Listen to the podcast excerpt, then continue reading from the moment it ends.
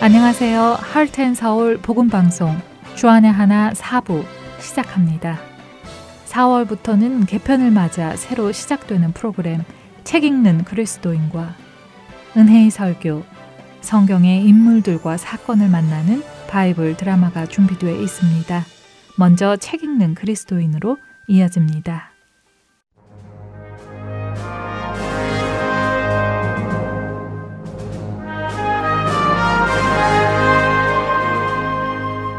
책 읽는 그리스도인 진행의 김희옥입니다. 책 읽는 그리스도인 이 시간은 신앙 서적을 읽고 느낀 점을 여러분과 나누는 시간입니다. 저 외에도 여러 명의 진행자들이 돌아가면서 자신들이 택한 신앙서적을 읽고 생각해 볼 만한 것들을 여러분과 함께 나누려고 합니다. 먼저 저는 이 시대 최고의 변증가로 알려진 C.S. 루이스가 쓴 스크루테이프의 편지라는 책을 읽고 느낀 점을 나누려 합니다. 그런데 책 내용을 나누기 전에 먼저 잠시 이 책을 쓴 작가 C.S. 루이스에 대해 설명을 좀 해드리고 시작하겠습니다. 1898년에 출생해 1963년에 서거한 클라이브 스테이플스 루이스는 20세기의 지적 거인 중 한 명이자 당대뿐 아니라 지금까지도 가장 영향력 있는 작가 중 한 명입니다. 그는 1954년부터 옥스퍼드 대학교에서 영문학 강의를 시작했으며 그 후 케임브리지 대학교에서 중세와 르네상스 문학 학과장으로 일했습니다. C.S. 루이스는 30권이 넘는 책을 저술해서 전 세계 수많은 독자들에게 다가갈 수 있었고 그의 작품은 지금까지도 매년 수천 명의 새로운 독자를 만들어내고 있습니다. C.S. 루이스의 가장 유명하고 대표적인 작품으로는 순전한 기독교, 고요한 행성 밖으로 위대한 이혼, 스크루테이프의 편지, 그리고 전 세계 남녀노소를 불문하고 대중적인 사랑을 받고 있는 고전, 나니아 연대기가 있습니다. 이 중에 한 권쯤은 여러분의 서재에도 있을 것 같은데요. 현재까지 나니아 연대기는 1억 부 이상 판매됐으며 세 편의 시리즈 영화로까지 제작돼 많은 인기를 얻고 있습니다. 스크루테이프의 편지는 사탄의 수하 중 높은 위치에 있는 스크루 테이프라는 악마의 관점에서 인간의 삶과 결점을 교묘하고 아이러니하게 묘사합니다.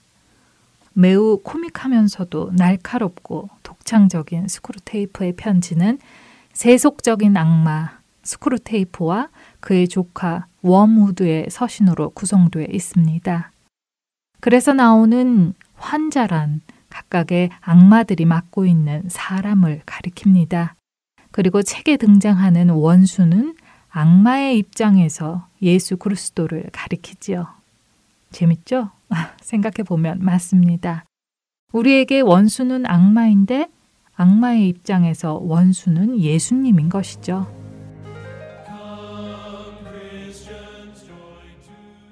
진리가 무엇입니까? 당신이 믿는 진리는 무엇입니까? 라고 사람들에게 물어본다면 각양의 사람들이 각양의 대답을 할 것입니다. 사전적인 뜻을 제시하는 사람도 있을 것이고 그 속성을 말하는 사람도 있을 것이고 자기가 알고 있는 변하지 않는 자연 법칙, 예를 들어 사람은 반드시 죽는다, 해는 동에서 떠서 서쪽으로 진다 같은 것을 말하는 사람도 있을 것입니다. 그러나 요즘 젊은이들은 대부분 이렇게 말할 것 같습니다. 진리? 무엇이 중한디? 아마도 그런 것은 관심사가 아니고 따질 필요도 없는 문제라고 생각할 것입니다. 챗 GPT로 알려진 인공지능 소프트웨어의 개발로 곧 들이닥칠 사회는 참과 거짓의 경계가 허물어지는 사회가 될지도 모르겠습니다. 동식물만 멸종되는 것이 아니라 중요한 가치나 개념까지도 멸종이 될런지 모르지요. 그렇지만 진리는 관념이 아니라는 사실을 기억해야겠습니다. 후에 좀 더 말씀드리도록 하고요. 아무튼 챗 GPT가 본격적으로 활개를 치는 시대를 괄호해 넣고 보더라도 이미 충분히 현 세대는 본질적인 것을 다룰 줄 모르고 수박 겉핥기 식의 사고에 머물러 있음을 여러분도 인정하실 것입니다.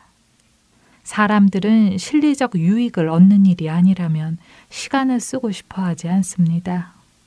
공부하랴 바쁘고 일하랴 바쁘고 남들에게 뒤처지지 않게 자기 개발하랴 바쁘고 비즈니스의 어려움과 산발적으로 흩어진 카드값과 공과금 지불의 날짜들을 맞추며 가계부를 정리하느라 바쁘고 건강을 위해 운동도 해야 하고 이것저것 몸에 좋다는 좋은 영양제들을 챙겨 먹느라 바쁘고 친환경 먹거리들을 길러내랴 무척 바쁠 것이기 때문입니다. 거기다가 틈틈이 SNS 활동도 해줘야 하고 유튜브도 챙겨보고 관리해줘야 합니다. 친목 모임이나 동호회 활동도 기본이고 말이죠. 요즘에 우리들은 늘 항상 언제나 너무나 너무나 바쁩니다. 사탄은 요즘 사람들이 자신들이 생각하는 그 실제의 삶이 무척이나 바쁜 것에 쾌재를 부를 것입니다. 일상의 분주함은 진리와 거짓에 대해 깊이 생각하는 것 자체를 사치스러운 일로 만들어 버렸기 때문입니다. 거기다가 유튜브나 SNS를 통해 무방비 상태로 보고 듣게 되는 많은 뉴스거리들은 인간의 머리를 엄청나게 산만하고 어지럽게 만들어 놓았기 때문에 이 시대의 우리들은 집중 자체를 힘들어하게 됐습니다. 눈에 보이지는 않지만 실제 하는 것들에 관해 진중하게 생각하고 따져볼 능력이 빠르게 소실돼가고 있는 형편입니다. 언뜻 언뜻 삶과 죽음에 대해, 죄와 사망에 대해, 영원과 불변에 관한 것들을 생각할 기회들이 생기기도 하지만 이미 곤충의 겹눈처럼 돼버린 과대하게 민감해진 육신 때문에 이런 생각들은 곧 사그라져 버립니다. 그리하여 우리는 줄곧 감각적 경험만이 실제의 삶인 것처럼 착각을 하며 살아갑니다. 그 실제가 대체 무엇인지 깊이 생각해 볼 기회도 없이 말입니다. 사람들은 며칠 전 대장의 작은 용종을 제거한 후 대장 건강을 위해 어떤 것을 먹고 어떤 좋은 습관을 들일 것인가에 골몰하는 것은 실제적이라고 생각하지만 내가 매일매일 짓고 있는 죄에 대해서 그리고 그에 따른 형벌에 관해 생각하는 것은 실제적이 아니라고, 아니, 그것은 관념일 뿐이라고 생각합니다. 태어나는 것은 순서가 있지만 죽는 것은 순서가 없다는 것을 받아들이면서도 죽음 이후의 일들은 모른 척 합니다. 육은 실제이고 심지어 영혼도 실제라고 알고 있으면서도 천국과 지옥에 관해서는 실제가 아닌 것처럼 생각합니다. 무신론자들이 갑자기 유신론자가 되는 순간이 있는데 악한 인간은 좋은 일이 생길 때는 철저한 무신론자답게 살다가도 나쁜 일이 생길 때는 갑자기 유신론자가 돼 하나님을 찾고 원망하며 연기자처럼 변신을 합니다. 그렇듯 하나님의 존재를 무의식적이든 의식적이든 인정하면서도 하나님께서 예수님을 이 땅에 보내시어 인간의 모든 죄를 지으시고 죽이시고 우리를 위해 다시 살리셨다는 것은 실제라고 생각하지 않습니다. 그렇듯 손바닥으로 하늘을 가리는 짓을 버젓이 행하곤 합니다. C.S. 루이스가 쓴 스크루테이프의 첫 번째 편지 중 일부를 좀 읽어 드리겠습니다. 언젠가 내가 맡았던 환자는 골수 무신론자였는데 대형 박물관에서 책 읽기를 즐겼지. 그런데 하루는 책을 읽고 있던 환자의 생각이 영 잘못된 방향으로 흘러가는 꼴이 보이더구나. 아차 하는 사이에 원수가 내 환자 곁에 바짝 달라붙었던 게야. 미처 정신을 차릴 새도 없이 20년 동안이나 공들여 쌓아온 탑이 통째로 흔들리기 시작했다. 그때 이성을 잃고 논중으로 방어하려 들었다면 난 아마 완전 끝장나고 말았을걸? 하지만 내가 그런 바보짓을 할 리가 없지. 나는 그 즉시 내가 제일 만만하게 쥐고 흔들 수 있는 부분을 건드리면서 점심을 좀 먹어야 할 때가 아니냐고 일러주었다. 보아하니 원수가 즉시 반격에 나서서 이 문제는 점심보다 훨씬 더 중요하다고 말하는 것 같더구나. 중요하고 말고 사실 이건 오전이 다 끝나가는 자투리 시간을 생각하기엔 너무나도 중요한 문제야. 라고 내가 맞장구 치자 환자의 안색이 눈에 띄게 밝아진 걸 보면 말이야. 이때를 놓칠세라 점심 먹고 와서 개운한 머리로 다시 생각하자고 얼른 덧붙이니까 벌써 저만치 문 쪽으로 걸어가더라. 수세기 동안 우리가 쉬지 않고 공작해온 덕분에 이제 사람들은 눈앞에 펼쳐지는 친숙한 일상에 눈이 팔려 생소하기만 한 미지의 존재는 믿지 못하게 됐지. 그러니 계속해서 사물의 일상성을 환자한테 주입해야 해. 우리의 소중한 실제의 삶에서 멀어지는 것만큼은 용납하면 안 돼. 책 속에서 C.S. 루이스는 사람이 진리의 한 발자국도 나아가지 못하도록 갖은 노력을 다하는 악마를 표현합니다. 사람이 진리를 생각하지 못하도록 오감의 차원에 머무르는 수준의 실제의 범위를 넘지 못하도록 끊임없이 방해하지요. 성경은 베드로전서 5장 8절과 9절에서 이렇게 말씀하십니다. 공동 번역으로 읽어드립니다. 정신을 바짝 차리고 깨어 있으십시오. 여러분의 원수인 악마가 으르렁대는 사자처럼 먹이를 찾아 돌아다닙니다. 굳건한 믿음을 가지고 악마를 대적하십시오. 우리의 원수는 우리를 주시하며 공격의 기회를 찾고 있습니다. 그렇다면 우리도 그 공격이 있음을 깨닫고 정신을 바짝 차리고 깨어 있어야 할 것입니다. 늘 진리를 생각하시기 바랍니다. 진리는 세상에서 말하는 현실이나 사실에 분명하게 맞아떨어지는 것 또는 보편적, 불변적으로 알맞은 어떤 명제, 그런 관념적인 것이 아닙니다. 진리는 관념이 아닙니다. 진리는 오직 우리 주 예수 그리스도십니다. 우리 주님은 진리를 전해주시는 분이 아니라 진리 그 자체십니다. 요한복음 14장 6절입니다. 예수께서 이르시되 내가 곧 길이요 진리요 생명이니 나로 말미암지 않고는 아버지께로 올 자가 없느니라. 내가 생각하는 실제는 무엇인지, 내가 생각하는 진리는 무엇인지, 내 생각에 악한 것들이 뿌려놓은 비진리, 진리가 아닌 진리적인 것, 그런 것들이 교묘히 섞여 있는 것은 아닌지 곰곰이 생각하는 이 시간 되시길 소망합니다. 책 읽는 그리스도인 다음 이 시간에 다시 찾아오겠습니다.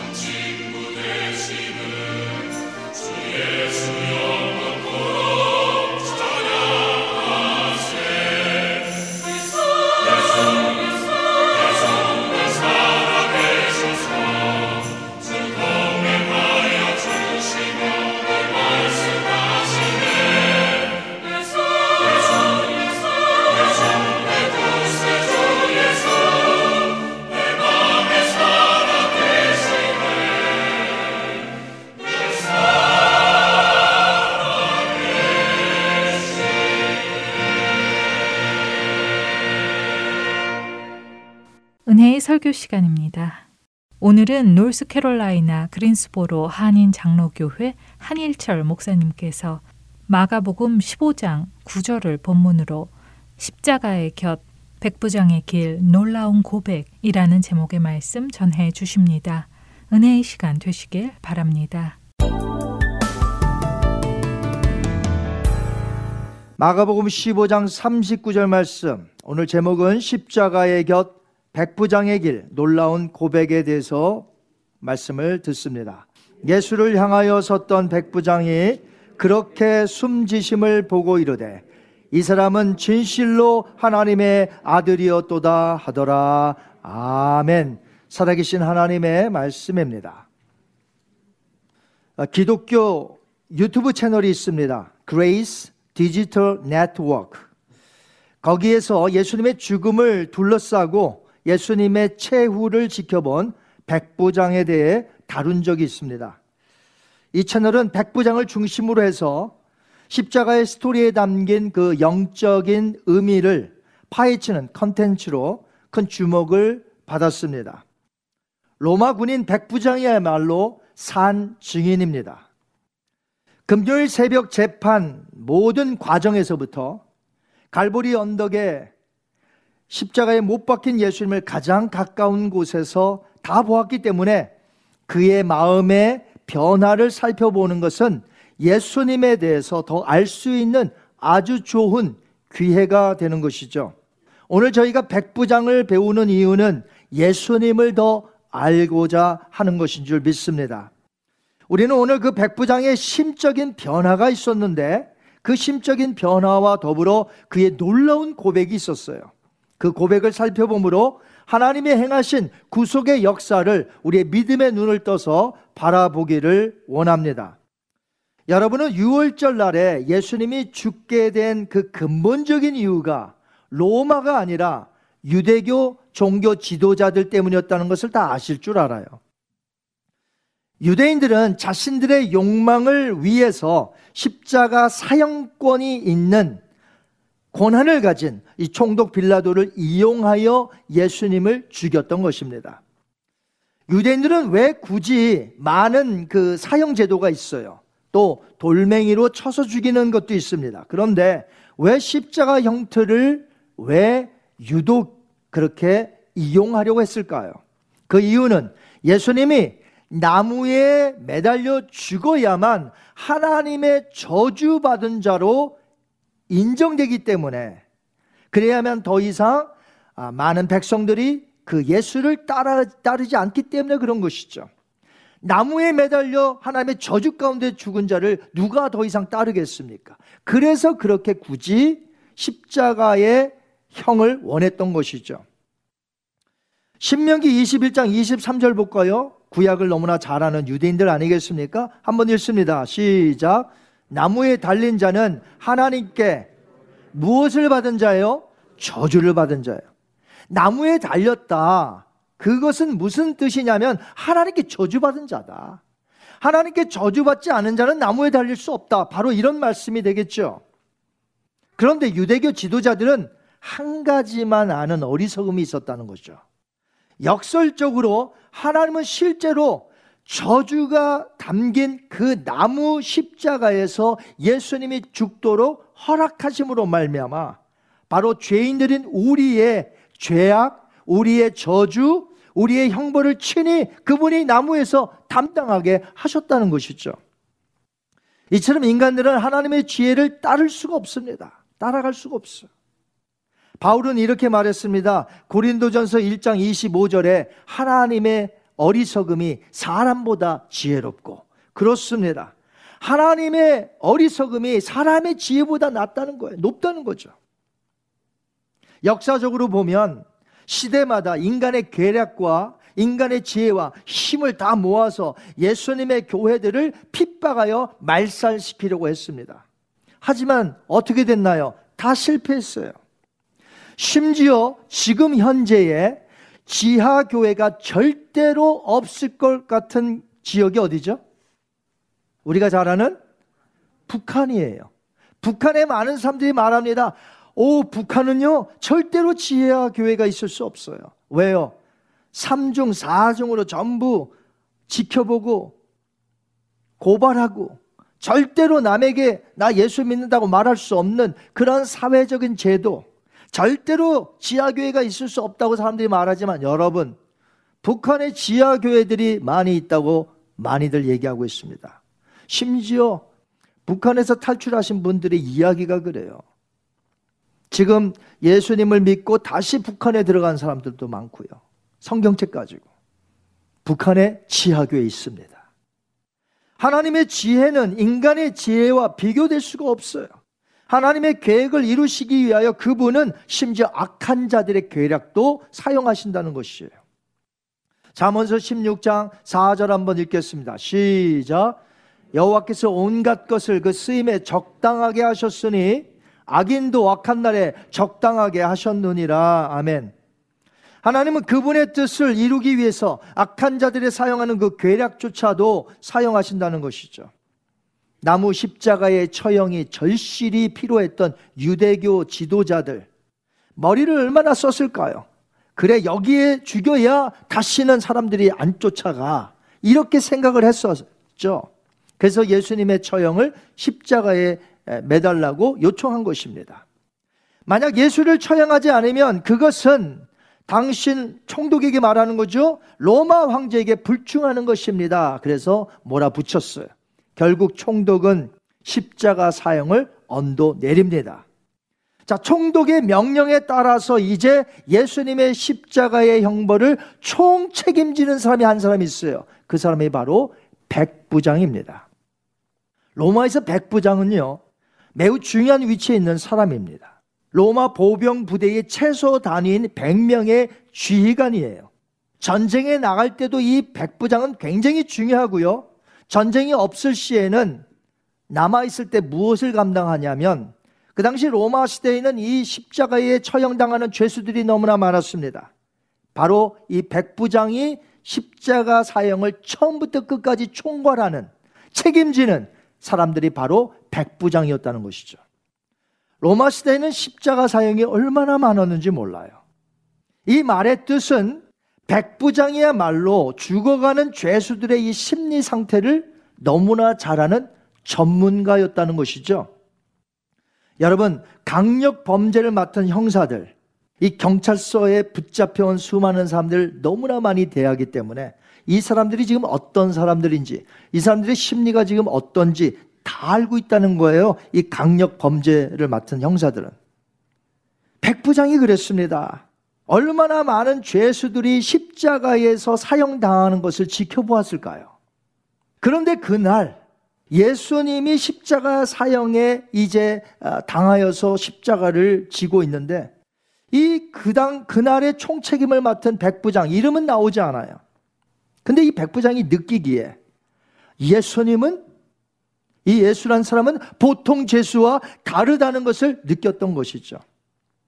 그날 십자가 주변에 그냥 서 있는 사람하고 십자가 사형을 총책임 맡은 백부장하고 입장이 너무나 다릅니다. 왜냐하면 십자가에 달린 죄수들이 형 집행을 하는 동안 별탈 없이 잘 맞춰야 자기의 책임이 끝나는 거거든요.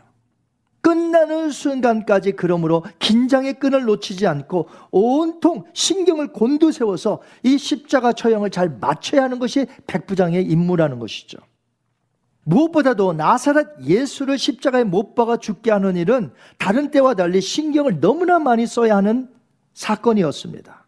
왜냐하면 유대인 대제사장들과 헤로드 왕 그리고 빌라도 총독으로부터 완벽하게 이 예수를 십자가에 못 박아 죽여야 한다는 임명을 받은 것이잖아요.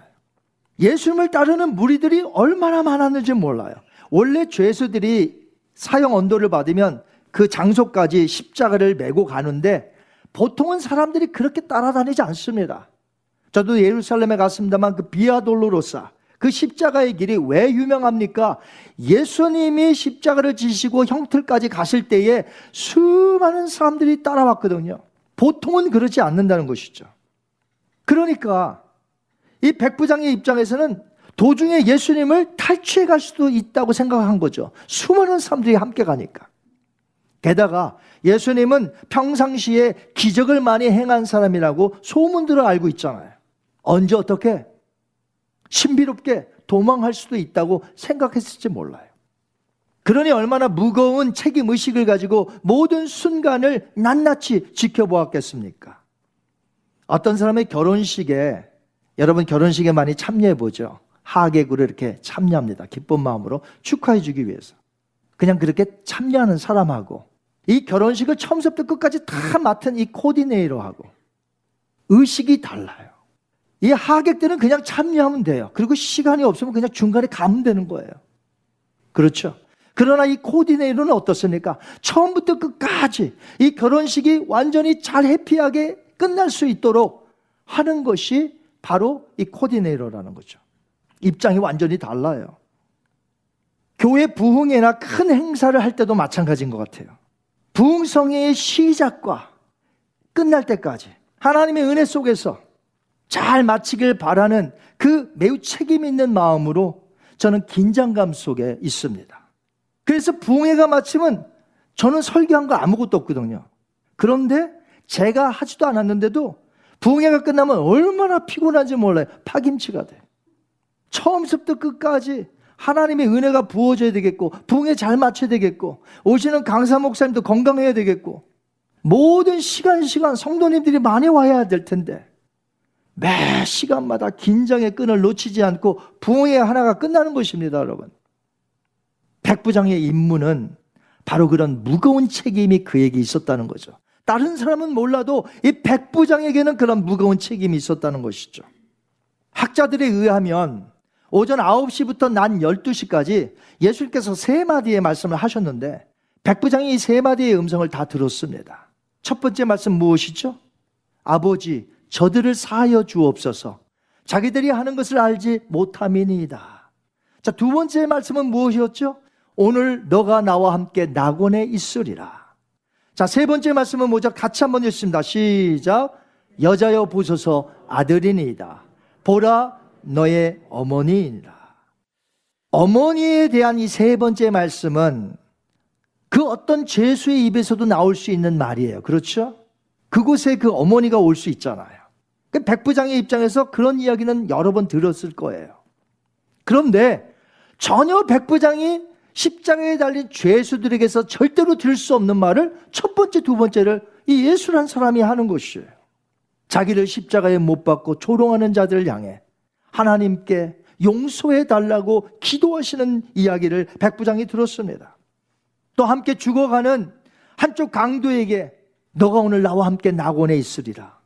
이 말씀, 낙원이라는, 파라다이스라는 이 말씀을 듣습니다. 이상하게 여겼을 것이에요.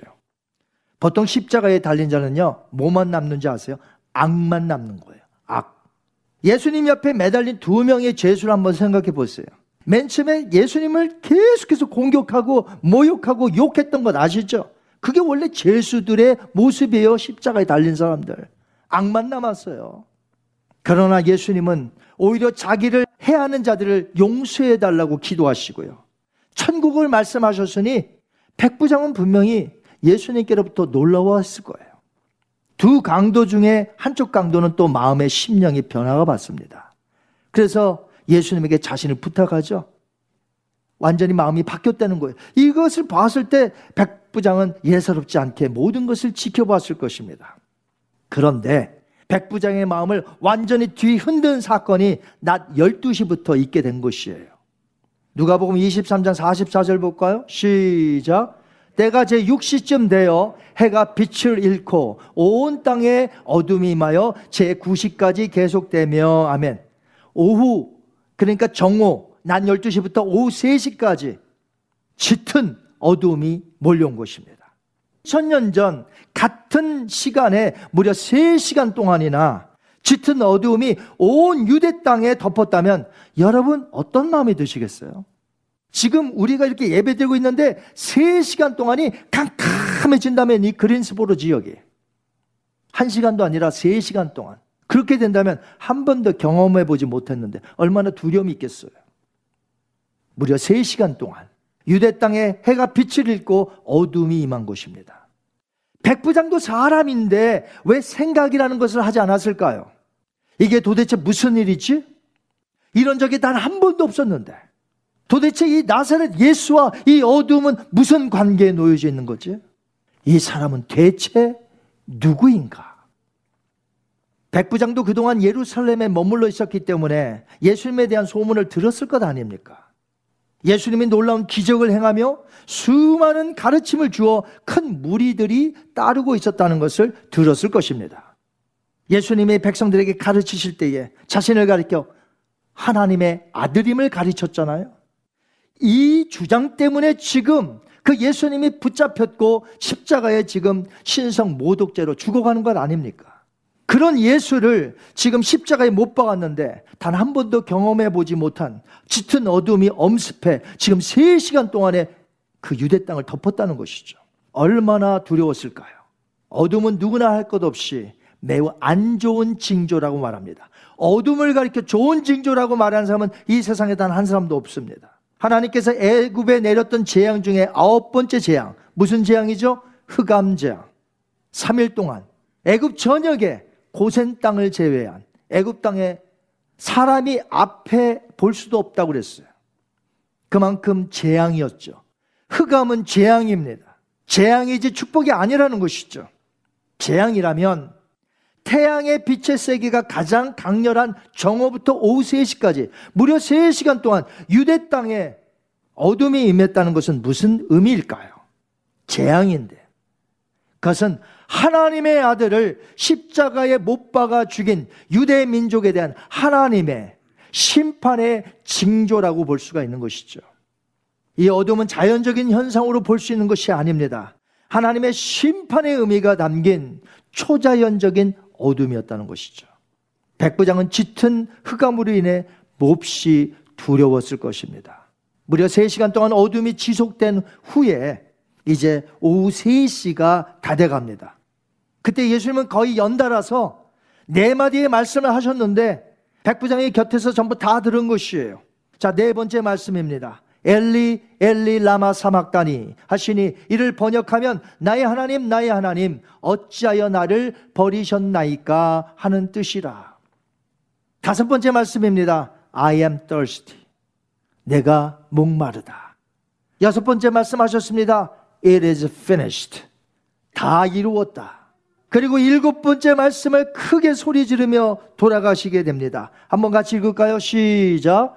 아버지, 내 영혼을 아버지 손에 부탁하나이다. 아멘.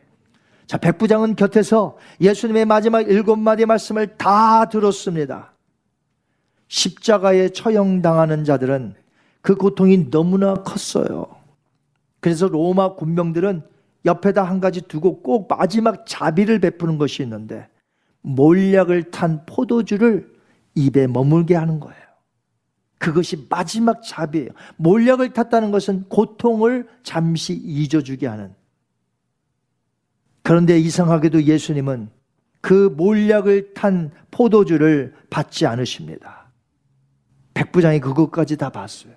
저 사람은 왜 몰약을 탄 포도주를 거부했을까? 여러분, 왜 거부했을까요? 나를 위한 고통이잖아요. 나를 위한 죽음이잖아요. 그런데 그 고통, 다 받겠다는 거예요. 철저하게 아무개를 향한 그 사랑 내가 다 담당하겠다는 것이. 여러분 예수님은 100%다 우리의 우리를 위하여 고통 당하셨음을 믿으시기 바랍니다.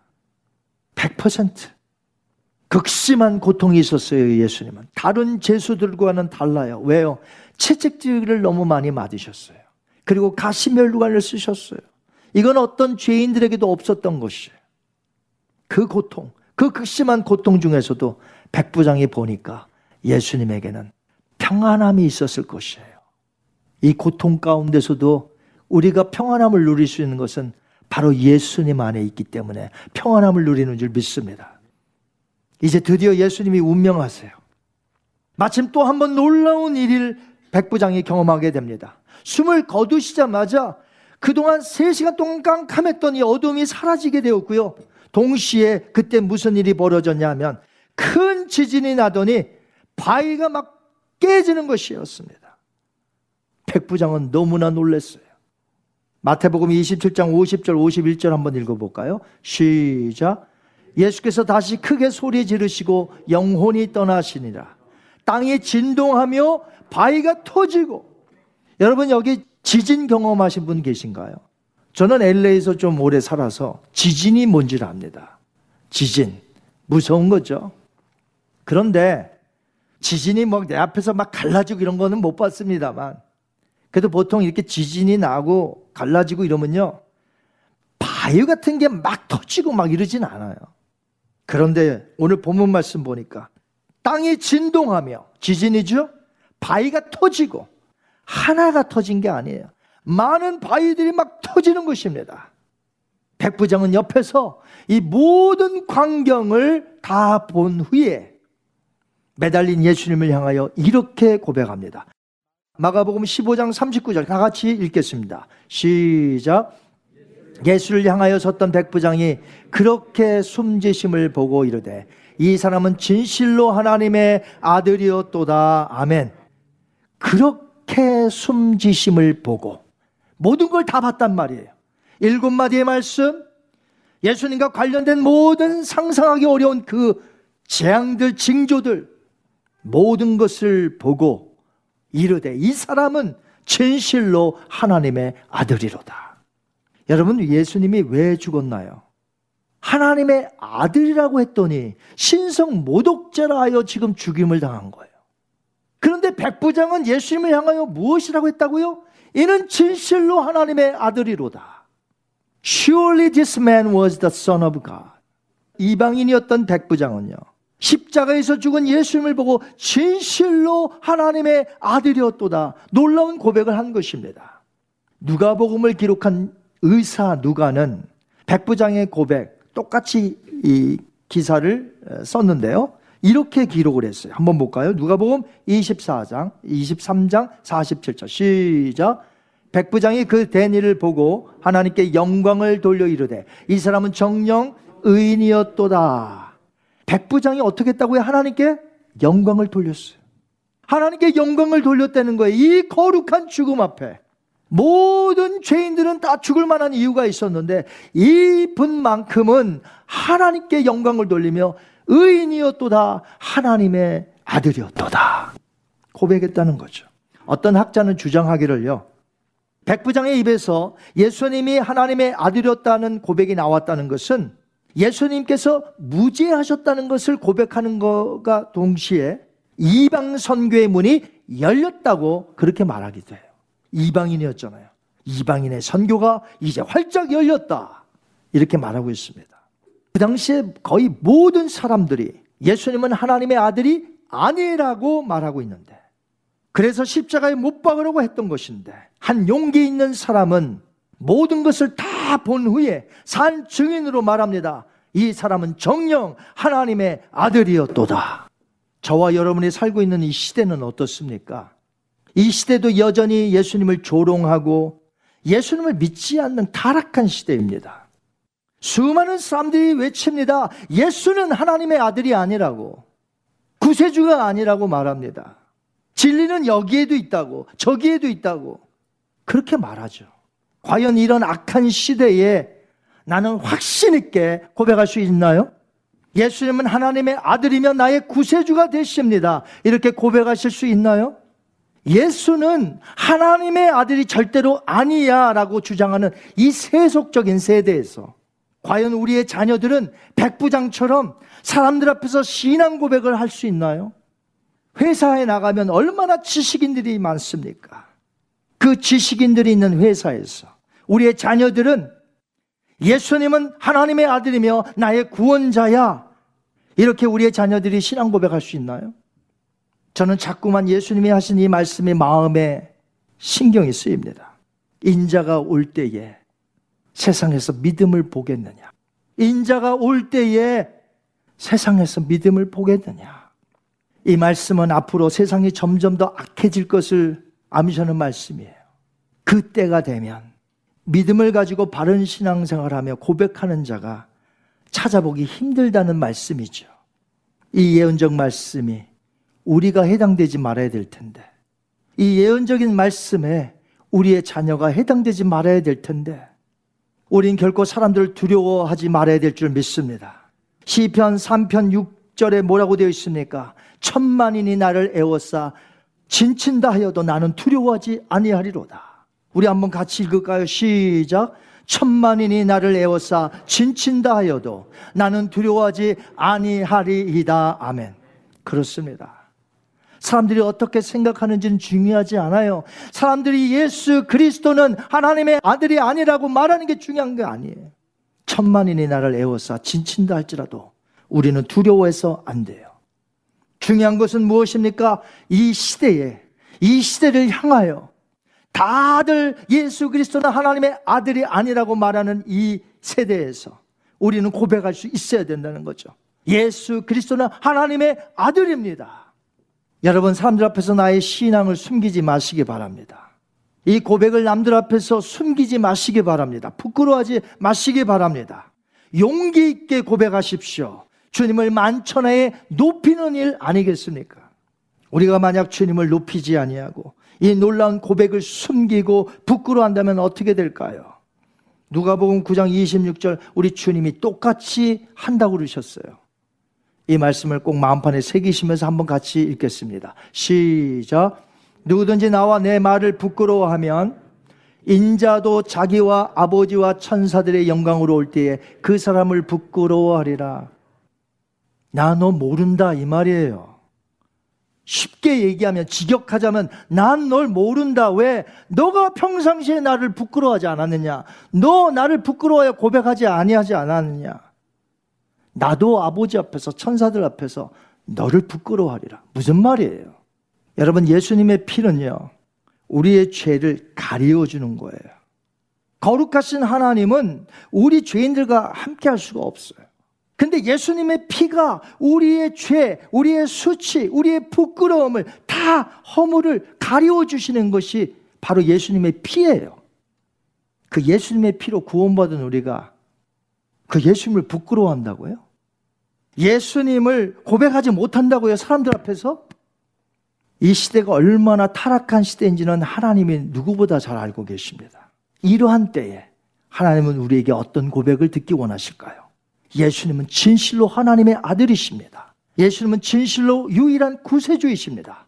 예수님은 진실로 우리의 창조주 하나님이십니다. 예수님은 부활하신 생명의 주가 되십니다. 이 고백을 듣기 원하시는 것이에요. 우리 크리스천들끼리만 모였을 때요? 아니요. 세상에 나가서 다들 예수는 하나님의 아들이 아니라고 하는 이 세상을 향하여 세상의 소위 지식층이라는 사람을 향하여 내가 담대히 내 자녀가 고백할 수 있어야 된다는 것이죠. 십자가에 죽으신 후에 끝났습니까? 아니죠. 3일 후에 어떻게 하셨어요? 다시 살아나셨습니다. 이 말은 부활하셨다는 거예요. 예전의 몸이 아니라 부활하셨다는 것이죠. 영광 가운데. 그 예수님을 우리가 믿습니다. 십자가에 달리신 후에 다른 죄수들처럼 똑같이 죽은 후에 그냥 무덤에 있는 분이 아니라 예수님은 3일 후에 약속대로 살아나셨습니다. 그 예수님이 우리의 예수님이요. 그 예수님을 우리가 나가서 증거한다는 거죠. 여러분, 내가 예수님을 부끄러워하지 아니하고 예수님을 고백한다는 게 무엇이에요? 전도만큼 확실한 게 없어요. 그냥 내가 나가서 어 예수님은 하나님의 아들이야 이렇게 하라는 것이 아니라 전도하라는 것이죠. 전도. 전도만큼 확실한 게 어디 있어요? 내가 믿는 예수 그리스도 당신도 믿어야 됩니다. 예수님은 하나님의 아들입니다. 예수님은 나의 구세주여 당신의 구세주가 될 수 있습니다. 전도만큼 나의 고백을 확실히 하고 부끄러워하지 아니하는 것이 없어요. 정말 하나님 앞에 전도하는 것이야말로 우리가 하나님 앞에 고백하는 것이죠. 사랑하는 성도 여러분, 우리 모두 신앙 고백합시다. 예수님은 누구예요? 따라하십니다. 예수님은 하나님의 아들입니다.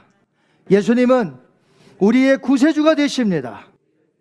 이것을 나가서 외칠 때에 사람들이 없는 곳에 외치는 것이 아니라 그 멸망길에 가는 사람들에게 복음을 전하며 나의 신앙을 고백한다는 것이죠. 주님의 이름으로 축원합니다.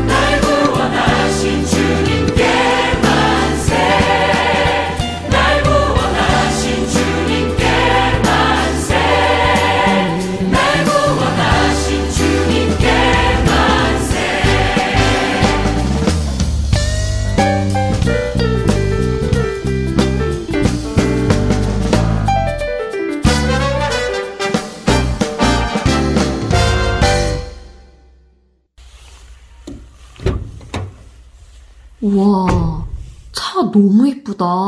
마음에 들어. 그치? 색깔도 좋고. 응. 오, 차도 잘 나가는데? 어? 그런데 여보, 여기 CD 플레이어가 없어? 아, 정말 그러네. 요즘 나오는 차들은 CD 플레이어가 없나 봐. 어? 그러면 복음 방송 어떻게 듣지? 어떻게 듣긴 스마트폰으로 들으면 되지. 오, 스마트폰으로? 응. 여기 이렇게 블루투스를 연결하면 애청자 여러분 안녕하세요. 2023년 와, 나온다. 아, 이렇게 방송을 들을 수 있구나. 그러면 우선 방송국에 전화해서 CD는 취소하자. 응, 그러자. CD는 다른 분께 보내드려야지. 방송국 전화번호가 602. 새 차를 가지게 되면 기분 참 좋지요? 그런데 새 차를 샀는데 CD 플레이어가 없다며 당황스러움에 전화 주신 분들이 많이 계십니다. 시대가 변하는 만큼 음악이나 방송을 듣는 방법 또한 많이 바뀌어 가고 있는데요. 혹시 CD 플레이어가 없는 새 차를 사시게 되면 방송국으로 전화 주세요. CD 플레이어 외에도 하트앤 서울 복음 방송을 들을 수 있는 방법은 여러 가지가 있습니다. 카카오톡으로 듣거나 팟캐스트, 스마트폰 앱, 그리고 홈페이지 등 새 차에서 들으실 수 있는 방법을 안내해 드리겠습니다. 사무실 전화번호는 602-866-8999입니다.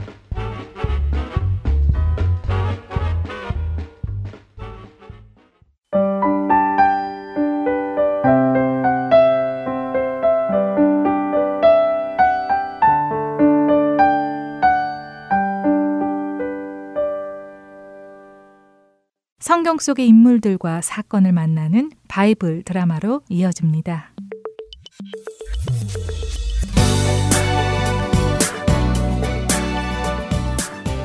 시청자 여러분 안녕하세요. 바이블 드라마 사무엘 편 진행의 박윤규입니다. 다윗을 데리고 전쟁을 치르고 돌아오던 사울. 그는 사람들이 왕인 자신보다 다윗을 더욱 칭찬하고 칭송하는 것을 보고 기분이 나빠졌습니다. 마음 안에 시기심이 가득해졌지요. 그때부터 사울은 다윗이 마음에 들지 않기 시작했습니다.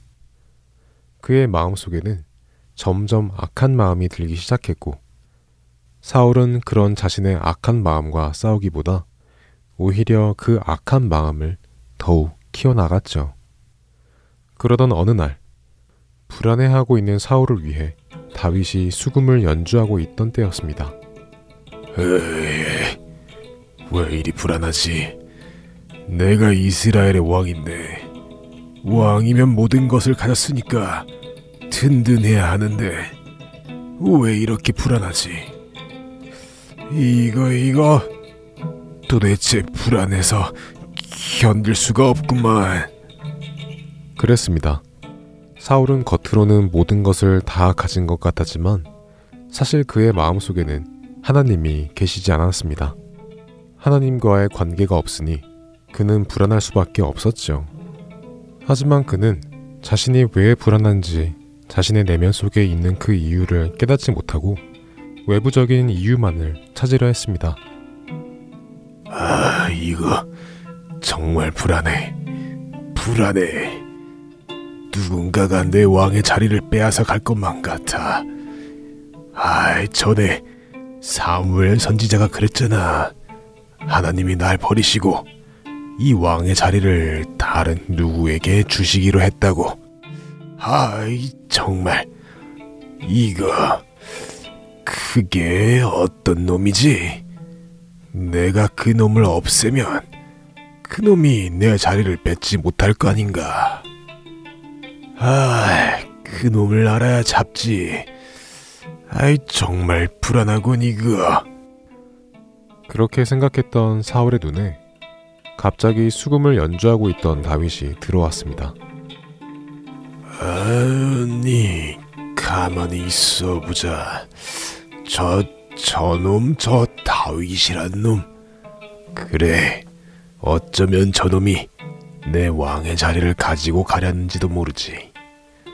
얼마 전 여인들이 사울이 죽인 자는 천천히요.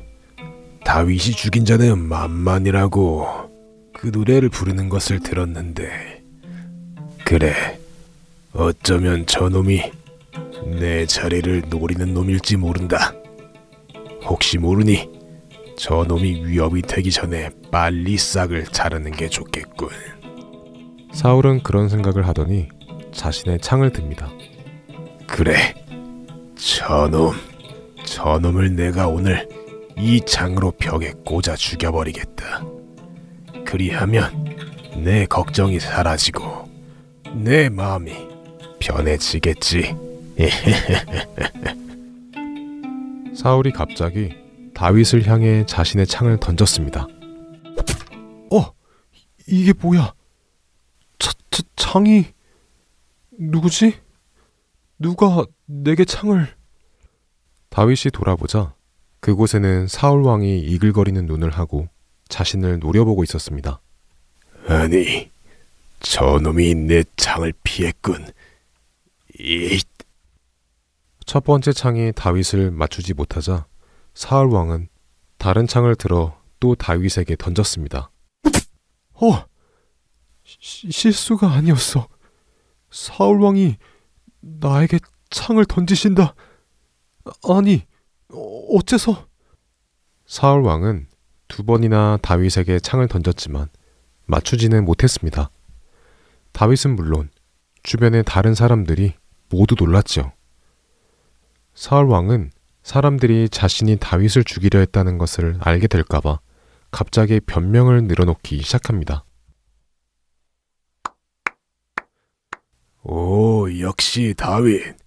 너는 순발력이 대단하구나. 내가 너의 순발력을 시험해 보기 위해서 말도 하지 않고 창을 두 번이나 던졌는데 그것을 다 피하는 것을 보니 너는 역시 타고난 장군감이다. 오늘부터 내가 너를 천부장으로 삼겠다. 네?